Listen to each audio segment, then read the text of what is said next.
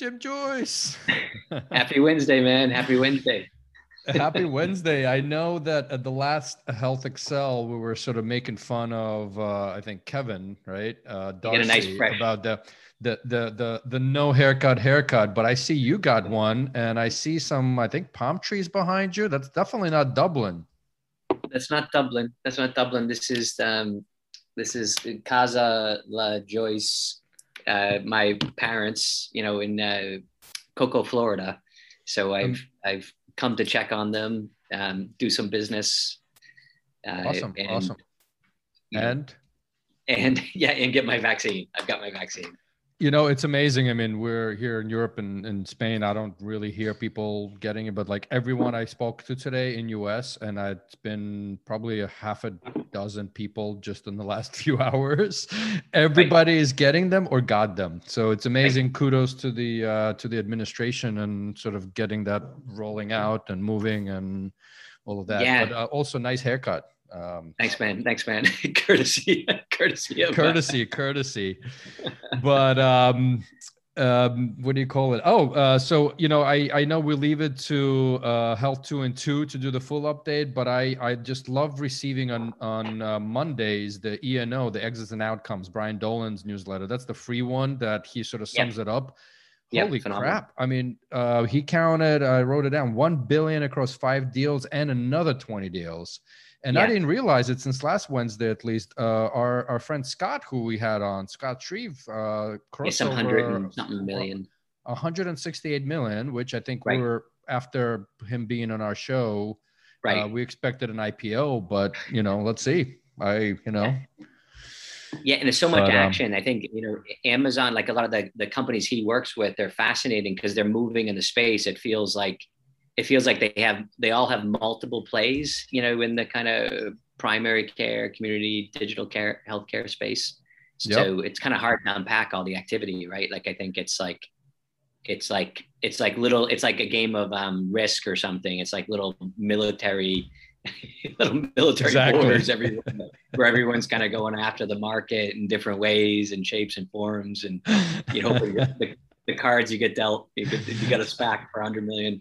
oh, yeah, SPACs everywhere. Though I did, I did speak about SPAC. Wow, that's a, a tongue twister to somebody. And apparently, it's getting harder now to sort of r- r- raise the capital for the SPACs. And the question is, and we've we've talked about this before.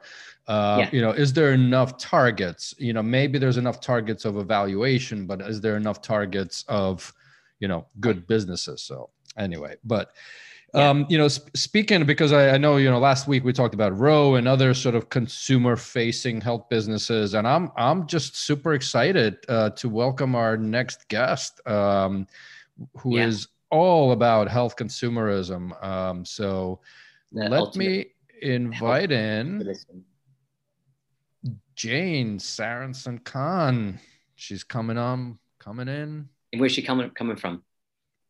Was she in New York? Uh, so she's normally in Philly. Hello, Jane. Hey, how are you guys? hey, how hey, Jane. big hugs and hey, did Jim. you guys ever meet before we go? You know, deeper into it. So, which is weird.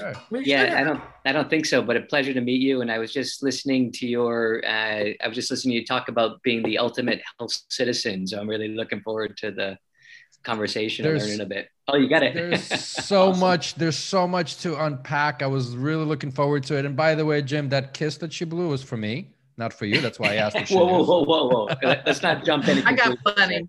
Let's not jump to conclusions. I get the haircut. I got the new haircut. Looks good, so Jane, we we never sort of aside from the name don't introduce anyone. Um, you know, I met you now, I guess a decade ago ish, right? At Through least. our lovely Matthew Holt and you know and and all that whole com- health 2.0 community, which was sort of the early stages of health consumerism and trying to divide it. But why don't you give our millions before, of listeners before we go there, I think we have to call you out on putting Lovely and Matthew Holt together. I think uh, I think we got to call you out on that one. oh, I bust his chops every day, so uh, it's Smart. I go way back. Matthew and I worked together at Institute for the Future when he was just out of Stanford. Oh, so wow. I've known him for 25 years, probably when we were both really young. Okay. Um, was he and, always as good uh, looking? he used to have hair, and um, but he's always been a bad dresser. And uh, I've I've bought him gift certificates to you know Eddie Bauer and really like khaki clothing yeah. companies and uh, it just hasn't worked. So I've given up.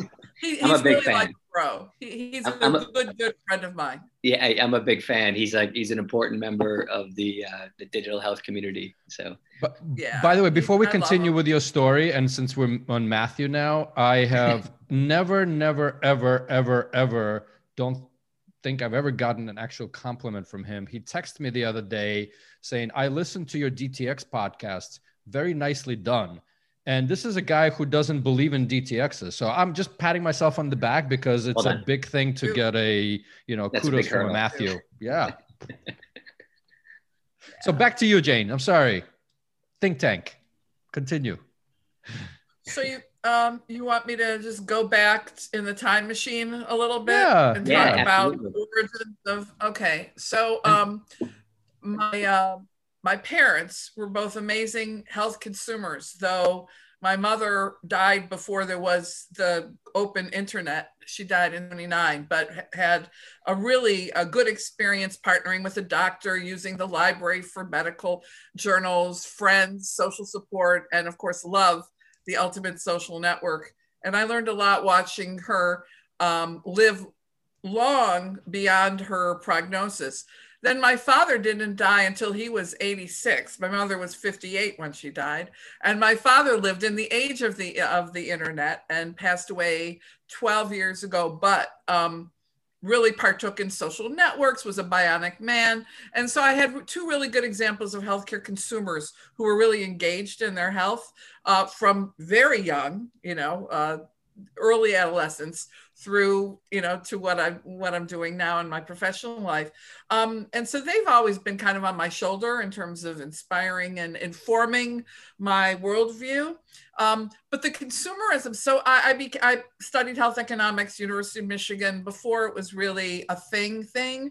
Um, right, right. we we only had a we there were like two textbooks on health economics at the time martin feldstein and somebody else's. And long story short um, oh you lost me. Hang on a second. I'm coming back. Um, I use my go. hands too much. Long story short, um, I became a healthcare consultant. That's all I've ever done is advise companies for 10, 12 years in big firms, mostly accounting based firms. The last one was Touche Ross in London. Then I came, and that's my husband and moving over there and that's another part of my life and he's still my husband and he's in the other room well done um, well done speaking well to a well sick done. french banker hey. with covid in paris very sad um, we do have anyway, we do have our spouses uh, yeah. on the show so feel free to invite him in yeah. if you if you miss well, him I, so I must FYI. ask the lovely uh, about the lovely marina and, and the coaching business so i won't let that go um anyway um I would say for the the last 15 years or so, when and you guys have worked in pharma a long time, um, when we saw copays going from zero and five bucks to sort of 10, 15, 20, and I was working, you know, with pharma as clients in say a diabetes franchise or a cardiology franchise saying you know there's something here we need to start talking about which is the fact that it's a $20 bill when mrs jones goes to fill mm-hmm. mr jones statin uh, which then, you know, statins weren't as generic as they are now. And right. anyway, I started to think about the $20 bill as sort of the first point of purchase retail health experience a long time ago. And that yeah. got me really engaging in the patient as a consumer before we really started to, the, the industry really adopted that. So I was a little, little bit early in, in, in that and exciting. And I really built the last 12 years of my career really looking at the consumer technology, the role of the internet and e-health, um, and then health policy and economics. Uh, and then the last few years now with the home, being the hub of health for, for people. So I try to stay a little bit uh, ahead of things. And that's why when I worked 10 years as an associate researcher with Institute for the Future, when I started my company, my business, Think Health, um, I really cut my teeth on forecasting with Ian Morrison, who was head of it then. You all know who Ian is. And then Wendy Everett came in to replace Ian in health. And she has a much more public health, social determinants of health lens. So it was interesting. I had the Ian hit um, who and Ian really influenced Matthew Holt a lot too. And then the Wendy hit, looking more at public health, Robert Wood Johnson stuff, and yeah, all yeah. that is in me now uh, as I age into this career and and mature. And I I love you know focusing on the patient as this underutilized resource. Can, can you give can you give like um I don't know if there's an echo there, so I'm volume down a little bit. Uh, there is an echo on your side. Maybe, maybe the volume was down a little bit if you if you just not allow. Will I tweak it down? Yeah, if you tweak it down, you might lose that. Otherwise, okay. I was It's down now. okay, I think that yeah, that's much better. Um, is so just could you um like what's the status of the copay right now? Like where where are we at with the copay? Well, we have high deductibles for lots of people now. So the copay is more like um, a big dollar amount that a lot of people avoid paying. So it was much more palatable to have a five or 10 or $20 copay. Um, you know, we always say if, if you can hide it on a, a charge, uh, you know, your, your MasterCard bill, it's less than like a, a cable bill, you know, you can kind of get away with things, a cheap cable bill.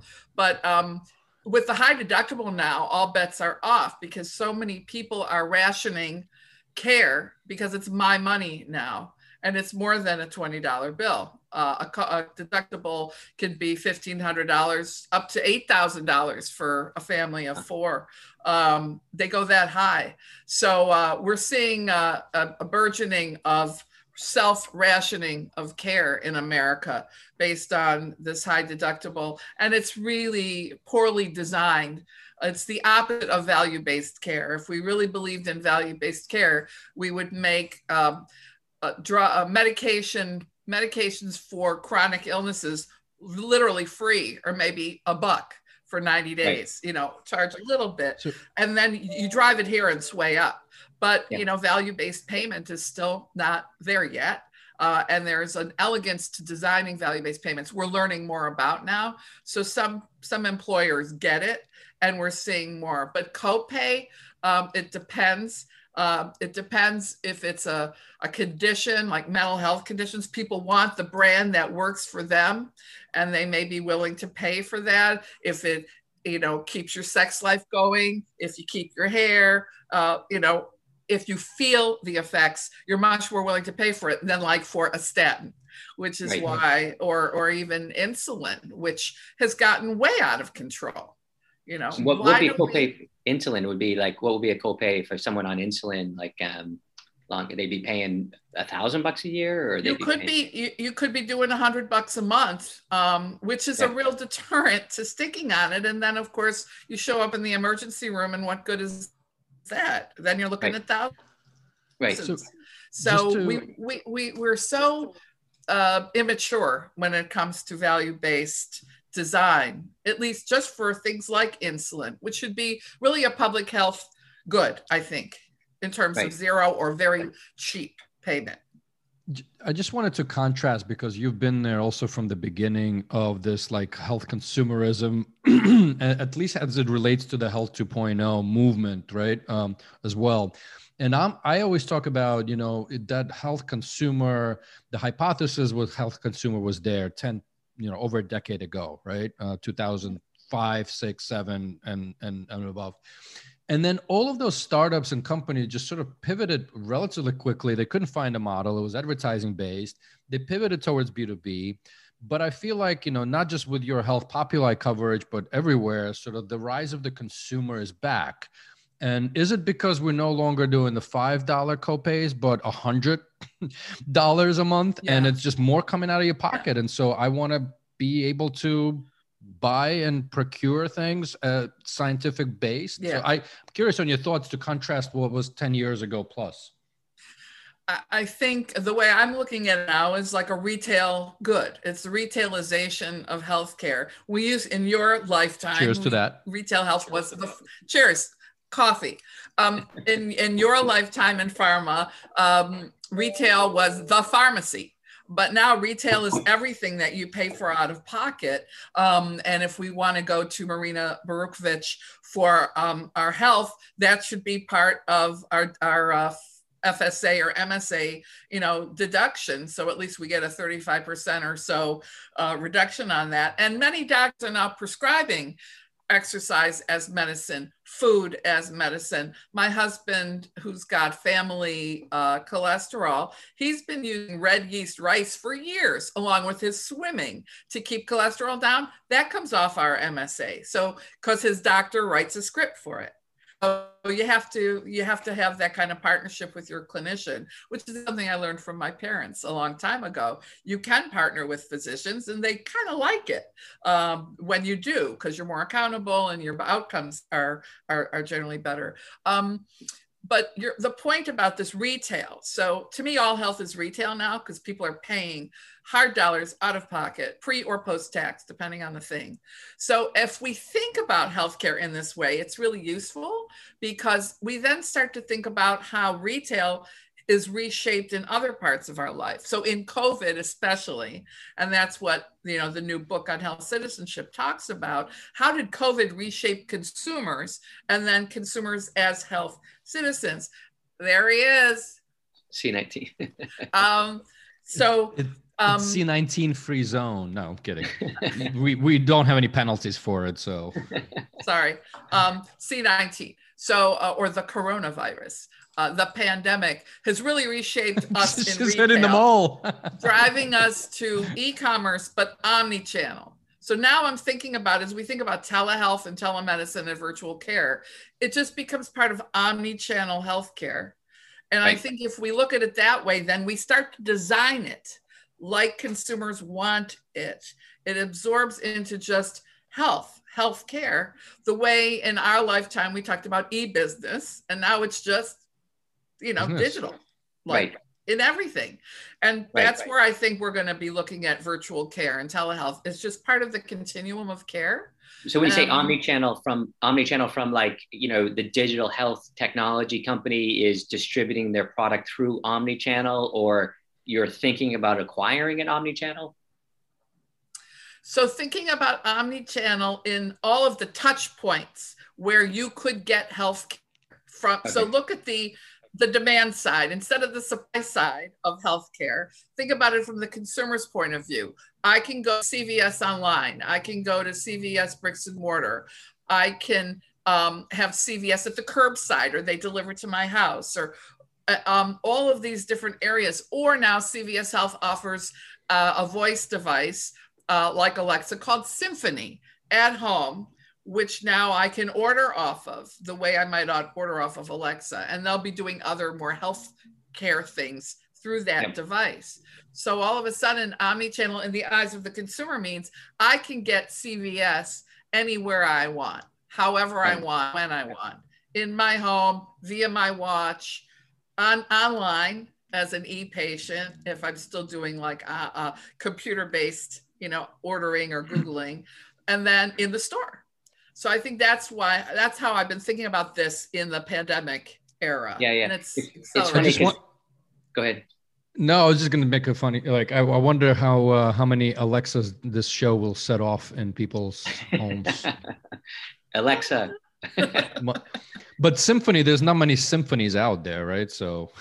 yeah, you know, so so anyway. we think like you know, so with my company, uh, Health Beacon, so we have an injection adherence. We have the world's for smart sharps bin.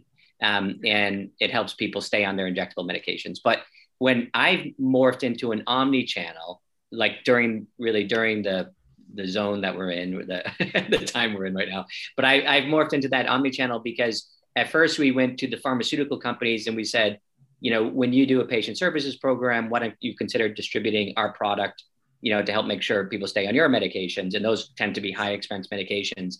And then we got a consumer opportunity, but that was more focused on the diabetic that might not have been supported by the pharma companies in the same way. So we said, okay, you go out of pocket and walk into a CVS or a Walgreens and buy it and maybe use your health savings account. And then and then we thought about taking our tech and wrapping it up in a digital therapeutic and having a prescribed version of it. So we're kind of yeah. and, and this is really and people and people ask me, well, are you more are you eating your business in other areas? And I go, I don't really think of it that way because I'm just trying to get distribution and kind of meet the patient where they're at. That's it. Yep. That's You're it. scaling it in different ways per what the consumer wants. And the consumer will be better off because of that, because she'll appreciate she can get it in the form and the format she wants it. So good. That's great, you know, uh, opportunity to exploit again across the many media and platforms and channels. I was just trying to get my strategy validated, Eugene, because I knew that's it. I, I, I, it's funny. I was going to make a joke that now you just got free, free advice on on on the show, right? We um, let's let's sell some books for her. so I no I'm actually ashamed because I I did buy your first book, the Health uh, Consuming, right? Health I think that was the the name, right? I don't think I ever got it signed, therefore I never read it. So it's just sitting there. We'll we'll correct that. When I um, see you and I will see you in the fourth quarter this year in Europe yes. at some point. Yes. Uh, we'll yeah. be back. I'm all vaccinated now. But by the yeah. way, uh, you know the connection because you guys are going to Italy, right? You now Oh, have... Brussels. Oh, Brussels. Brussels. Okay. Oh, you're moving to Brussels. Well, we have an apartment in Brussels. I'm an Italian citizen. It's a long story. That's Plus that's where I was going to make the connection. So I'm Italian an EU passport, but our apartment we just re-upped for another year through March next year in Brussels. We have stuff. I my I have stuff over there. So yeah, yeah. we we haven't been in Brussels since March. Oh wow! Well, you got to get you got to yeah. once things calm down a little bit. Definitely fourth quarter. Yeah, we have to get you because I'm usually in Dublin, Ireland, and uh, I'm in. Well, Florida. and my husband's in Dublin a lot calling on banks. So um, anyway, we don't have to talk about him anymore. So, but, but um, but, it, but he's, he's lovely too. So um, in any case, I love Dublin. So I'll see you too. At HealthXL, hopefully, fingers crossed. I think it's well, September, I mean, October. I'm pretty we'll tight see. With you know. Chandana and Marty, and you know, awesome. Yeah, um, we know. We'll, we'll get it together. So I have loads of questions, Eugene, but I don't want to take over. I, no, no, no. Go, go. I, I, you know, yeah like anyway, i wanted to like i want to touch on two things okay so i love the fa- fact that you have a uh, you said that you have a hedge with your italian passport i love that that's awesome but i want to i want to um uh, just so you, I think you say in that you talk about the tech companies being as trusted as um, healthcare systems or hospital systems. I think could you just unpack that? Like that blows me away. That I'll, I would trust like Amazon more than you know walking into a hospital. Is that what you're saying, or is that what you've seen? Yeah, it, that was true about 18 months ago. Um, well, it was true pre Cambridge Analytica Facebook, and then something happened uh, during the C19 pandemic. Um, I'm trying to comport with your the situation the, the situation, situation. um, which some people listening might think back to that terrible reality show with the situation, that guy from the Jersey right. Shore. So oh, we're yeah. not talking about him. We're talking about coronavirus. Um, something happened last year when uh, many consumers stopped trusting the government or technology. And if you look at what I've written about the Edelman Trust Barometer, which comes out during every Davos World Economic Forum. Every January, Edelman polls the world citizens on trust. And the last two years, the most trusted uh, touch point organization, my employer.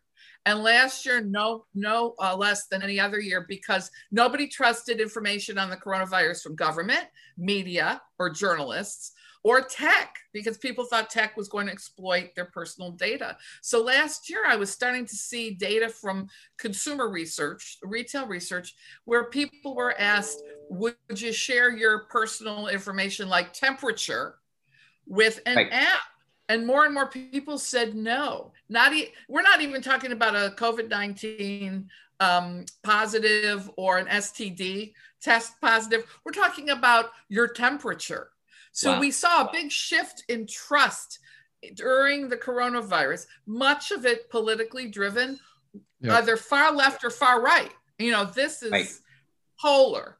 And then every most of us kind of in the middle of that curve. But those edges are the anti-vax on both both ends of that right now in every yeah. country every developed country in the world in whether we're looking at germany france the uk or the us uh, yeah. It's astonishing. So the tech thing is interesting because certain techs, if you look at the Rock Health research, are trusted more than others. Facebook, no, at the bottom.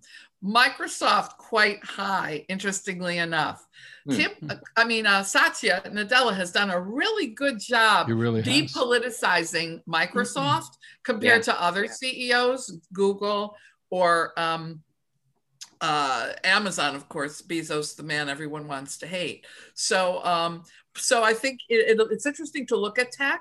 Right now, I think Microsoft and its Azure cloud is getting a lot of business because companies like Walgreens or Walmart do not want to work with Amazon AWS, but they'll work with Microsoft Azure because right. it's not Amazon for obvious reasons. So I think do, uh, tech is very interesting do you think people want all their like i'm i'm just with um uh, my mother here in florida and and she's talking about taking her Libre and she has her alexa and then and then she has her health beacon device which is my company tracking her, her uh, insulin so and you know do you you know like uh, you know she's going to hook it all up just to help me out but but do people really want all that data like hooked up together or you know is that like because that's kind of the promise a little bit, right? Yeah. Like it's like it all can get joined together. But then I feel like, to your point around the temperature, like I walked into a hotel and they were taking my temperature, and I'm like, geez, right. what if my temperature's up? Do they not let me into the hotel? Like, what am I going to do? You know?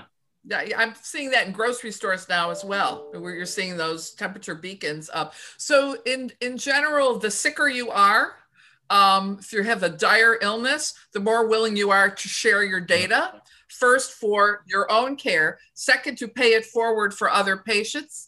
And third, it's kind of this data altruism, which I've written about with Susannah Fox, who's looked at this a lot in peer to peer healthcare. We talk about data altruism, people wanting to pay it forward with their data. People who are really unwell understand the value of their data. This temperature thing is more I'm young, um, you know, I'll, I'll check in in Foursquare and say I'm drinking like a fool. But, um, and that of course can get scraped by any third party broker data broker but share my temperature for for tracking the coronavirus for public health to love thy neighbor right so it's it's it's interesting. But uh, in general, people who are sicker will share data for a value exchange. And that's really what it's about now. You, your mom's going to receive great value in bringing all those APIs together and data that can educate her about, you know, uh, when she should eat, what she should eat,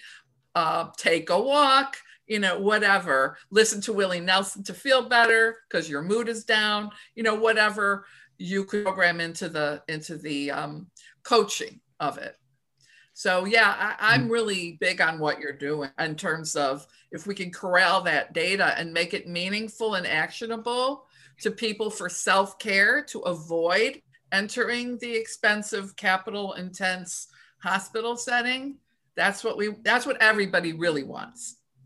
I I remember years and years ago. I think you uh, you you guys may know the late Michael Seres. Um, you know the the e-patient right I, I was on a panel with him ages ago actually i think probably at a health 2.0 yeah and i remember something he said he said you know until you get diagnosed and you have something that you're really struggling through and going through um, yeah. you know you don't care. So I love your, you know, your comment of, of data altruism, but I do have a follow up on on the trust. So you kind of said the trust went away from. Uh, can you guys hear me? Okay. Or it's yep. Yeah. Uh, the trust went from away from governments and tech. So where did it go? I mean, yes, you mentioned Microsoft as one of the sort of leading trustworthy brands, but you know, if, if it gone away from government, it gone away generally from tech, did it go back into health insurance or pharma like or where to go right yeah yeah it's very interesting so pharma's reputation this year has skyrocketed because of two companies pfizer and interestingly az Um, AZ, aside from this whole blood clot data thing, let's put that aside. But if you right. look at there's some interesting retail data, looking asking consumers what companies rose in their brand equity love in the last year. There were 20 companies, lots of streaming companies, you know, Hulu, Netflix, gaming companies, Venmo, um, and then, of course, DoorDash and Grubhub. Two healthcare companies on there Pfizer and AZ because people learned about the vaccine that way. And we're looking at data from December 2020 that certain Brandwatch came out. So I looked at that. And also Lysol and Clorox, beloved to people yep. in the pandemic because of hygiene. So um, in any case, uh, Eugene, your question is, so pharma this year in Edelman and other Harris and Gallup polls, pharma is hot now they it is theirs to lose in the United States because Biden drug pricing again this year. So that's not a wild card in planning. That that is going to happen. So pharma could get hit because of pricing if they're not if the industry isn't careful. But the part of the health system still most trusted is my doctor my doctor in terms of these surveys. So it's my doctor i trust with my data. The personal physician is still the most trusted data steward in healthcare. Um, now the conundrum here is most young people do not have a, a medical home do not have a pcp you go to American Well or, or MD Live yep. or um, Teladoc. Um, I, my daughter's 24 her OBGYN is her primary care, right? Because that's all she really needs. And she doesn't even need that anymore because she can go to Nurx and, as they say in the ad, order her birth control online. I'm probably sharing TMI, but she's a 24 year old girl. So it's course. a shot of digital health therapy. It's you, you know, know, she knows therapeutic. Me. She, she's fine. Um, she's a great exhibit A. Um, so um, trust my doctor. Don't trust the health plan. That that has not been the trusted place. Then it becomes local media. So it's sort of, I don't trust national media, the New York Times or Wall Street Journal or Fox or CNN or MSNBC. I trust my local newspaper, like I trust my local doctor. And then um, for, for in the States, for more um, Democrats and Republicans, I trust the CDC and public health departments. My local public health department, state public health department, more than CDC. But of course, people don't understand the local public health department gets the information from the right. CDC. So it's become so politicized and scary that way because there is science. We want to live and respond to science. And um, we're in a really dark place on trust right now. I, um, I thought you were gonna. I, I, thought you were gonna say or and maybe you did say it before a little bit, which was that people would trust their employer. Yes. So. Yeah, the in the Edelman work, the employer is the top trusted um, entity, hmm. organization in people's lives right now because employers are seen as taking care of you, telling you not to come back to work. It's not safe. People want to get health information from their employers. And that's been true in 2020, and it's true this year as well. So it was true a month before the pandemic really uh, hit yeah. hard. Um, so, yeah, the employer is playing an interesting role right now, globally and in the US. Yeah, fascinating. And, and I, I, know I want to like, actually Sorry, Jim. I, I just want to zoom into that, right? Because um, you know, at YourCoach, we're doing quite a lot of you know uh, research and experimentation on some of those models. And you know, when we look at the employers, um, I you know, it was an astounding number to me that 99.7% of all businesses in US are SMBs, 500 employees or less, right? Yeah. And so when you're citing the data of the trust, are we talking about the large employers that have the facilities, the infrastructure to ensure the safe return? Or are we talking about small businesses or both? I don't know if the, any of this is differentiated, right? Edelman didn't differentiate by firm size um, it is the larger companies that have the ability to scale the kinds of things you're talking about and increasingly deal with the mental health issues that employees have because most employees yeah. did not get covid Uh, they might, many might have been COVID positive, but what is going to last beyond even the endemic, because we're going to be living with this for a long time, is um, mental and emotional health and financial health. So it's the larger companies who are now looking at employee benefits baked with um, primary care that has mental health in it at the beginning, not as an afterthought or carve out the way it used to be. It must be together. And at the same time, especially for younger workers, financial health. Uh, younger people with student loan debt that is so backbreaking. Uh, and then for a lot of workers who lost hours or jobs in the pandemic, the student loan thing is huge for younger workers. Younger workers were harder hit financially in the US during COVID. Europe did a nice job at supplanting income for people because that's what Europe does.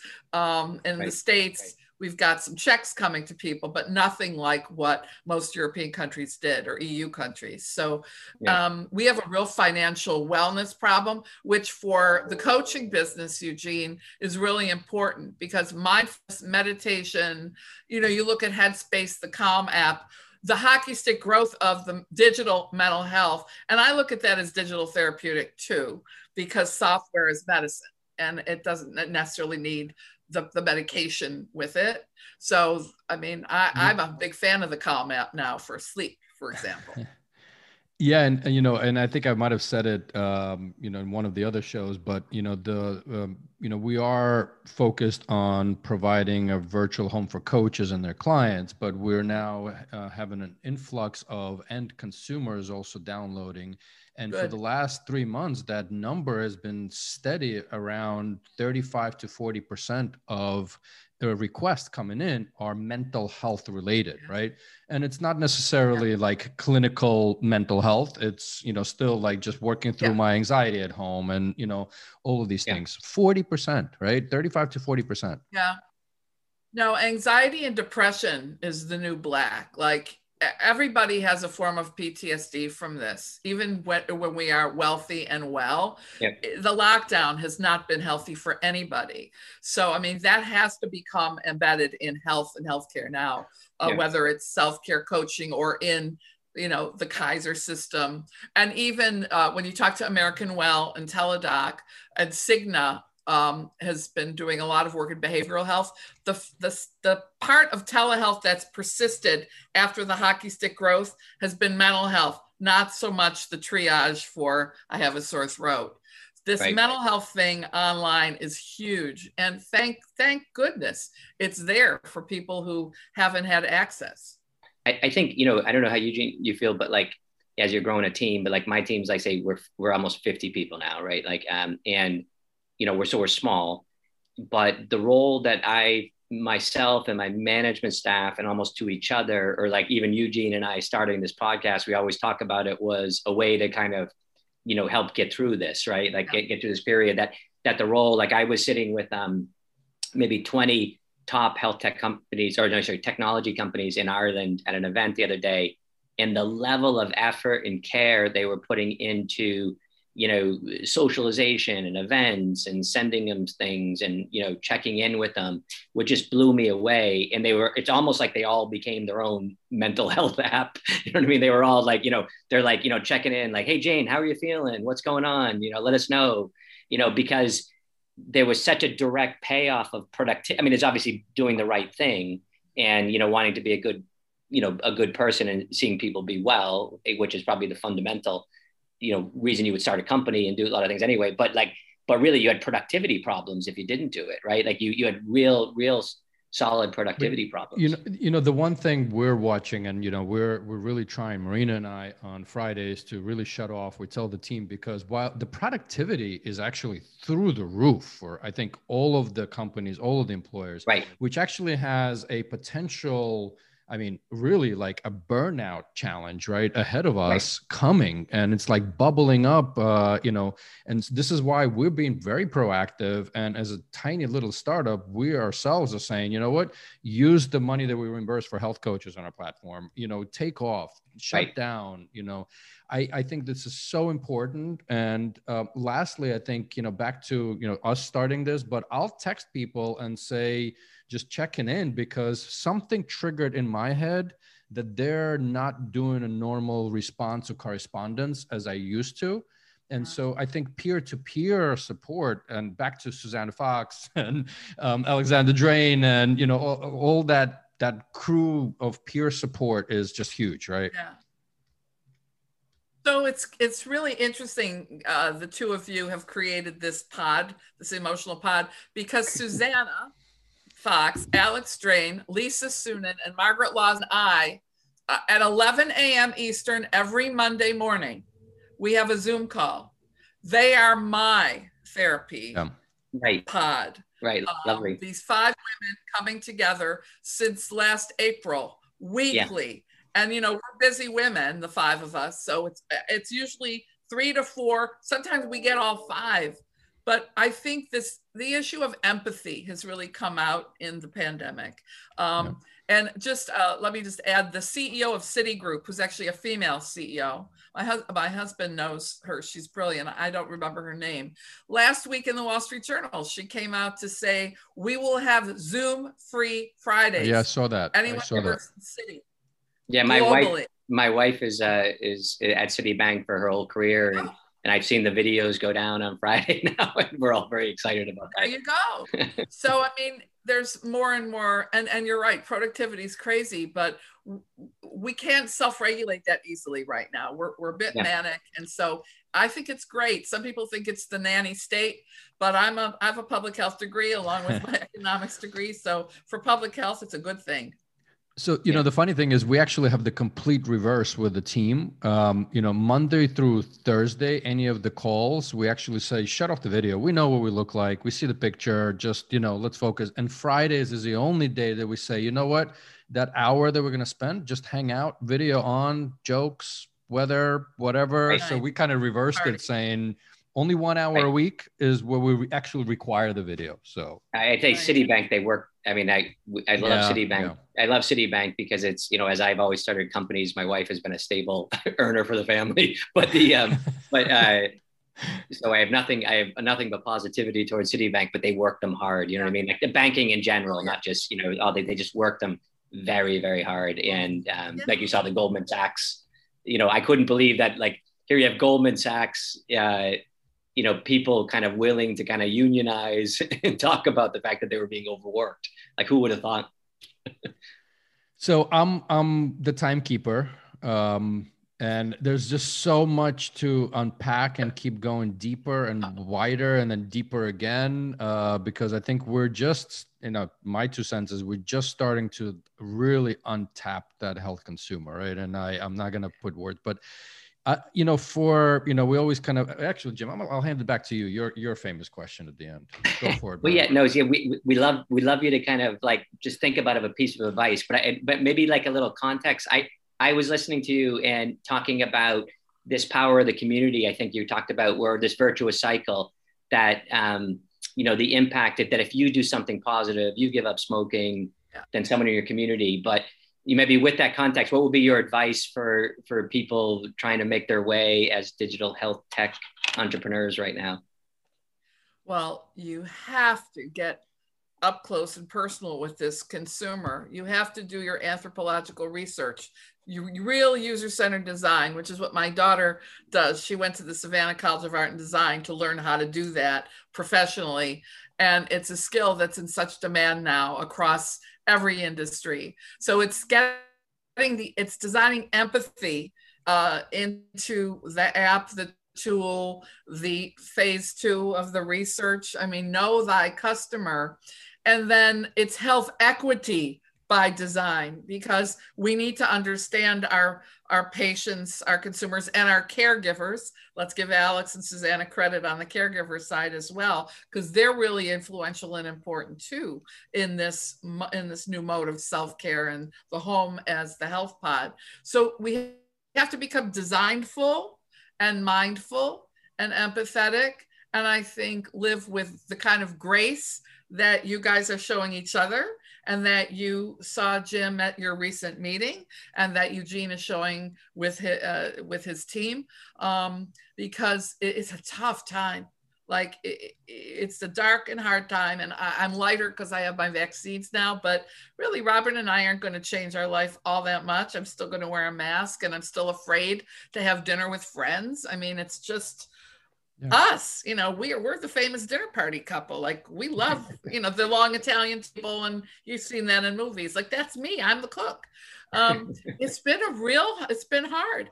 So i think designful mindful empathetic um, it's it's measure three times cut once. Do that, that research research research um, with real people and hire hire these fabulous young you know service and user centered designers because they know what they're doing and there's a lot of them in dublin i know dublin's got a great design community um, as did berlin and as as does spain i mean europe really was was the center for service design which was the degree my daughter ultimately got all they were all european professors at scad came out of copenhagen wow. That, uh, I, I, was going to say it's either like yeah. under user centered design. Yeah, it's designed for service industries. So I like this. I love that design. What do you, what do you call it? You said uh, design for empathy.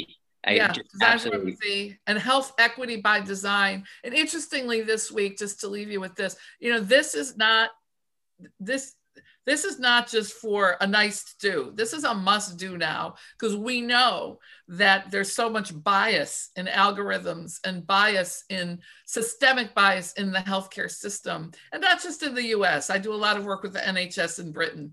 And there's a lot of no. crap, excuse me, but that's the uh, oper- oper- operable word. Um, in, every health system, there's bias. So we need to design that out uh, of the system because ultimately if like just with where we are now with the pandemic if we don't do vaccine diplomacy and get vaccines into arms all over the world this will never go away. Like no. it ain't a zip code problem. It's global you know it's not local. So uh, we often have said healthcare is local but when it comes to public health it's global. And i think we know that now. Um, so yeah. god bless us everyone that we you know, adopt empathy and really good design. And the, the connectivity that you were talking about, the social network from um, the great research of Christakis and Fowler, um, it, it is a virtuous cycle. You wear a mask, you influence other people to wear it. You don't, other people have an excuse not to and that's just how it works so yeah quit smoking get your get your weight you know, down, lose those COVID 15 if you can, hire Marina to help you do that. Um, she can't scale, but our thousands of coaches can. There you go. And then, um, and then the love, you know, just love each other, and that will bolster the love, and that's important. Awesome, fantastic. Fantastic. So w- with with that, for the ones that are hanging with us, click the subscribe button. Reach out to Jane healthpopuli.com. I am always amazed of how much writing you do and your diligence and consistency. I can learn from you uh, for sure. And thank you for joining us today. Yeah, bye. Thank you, guys. Bye. It was so much Listen, fun. Lovely to see you.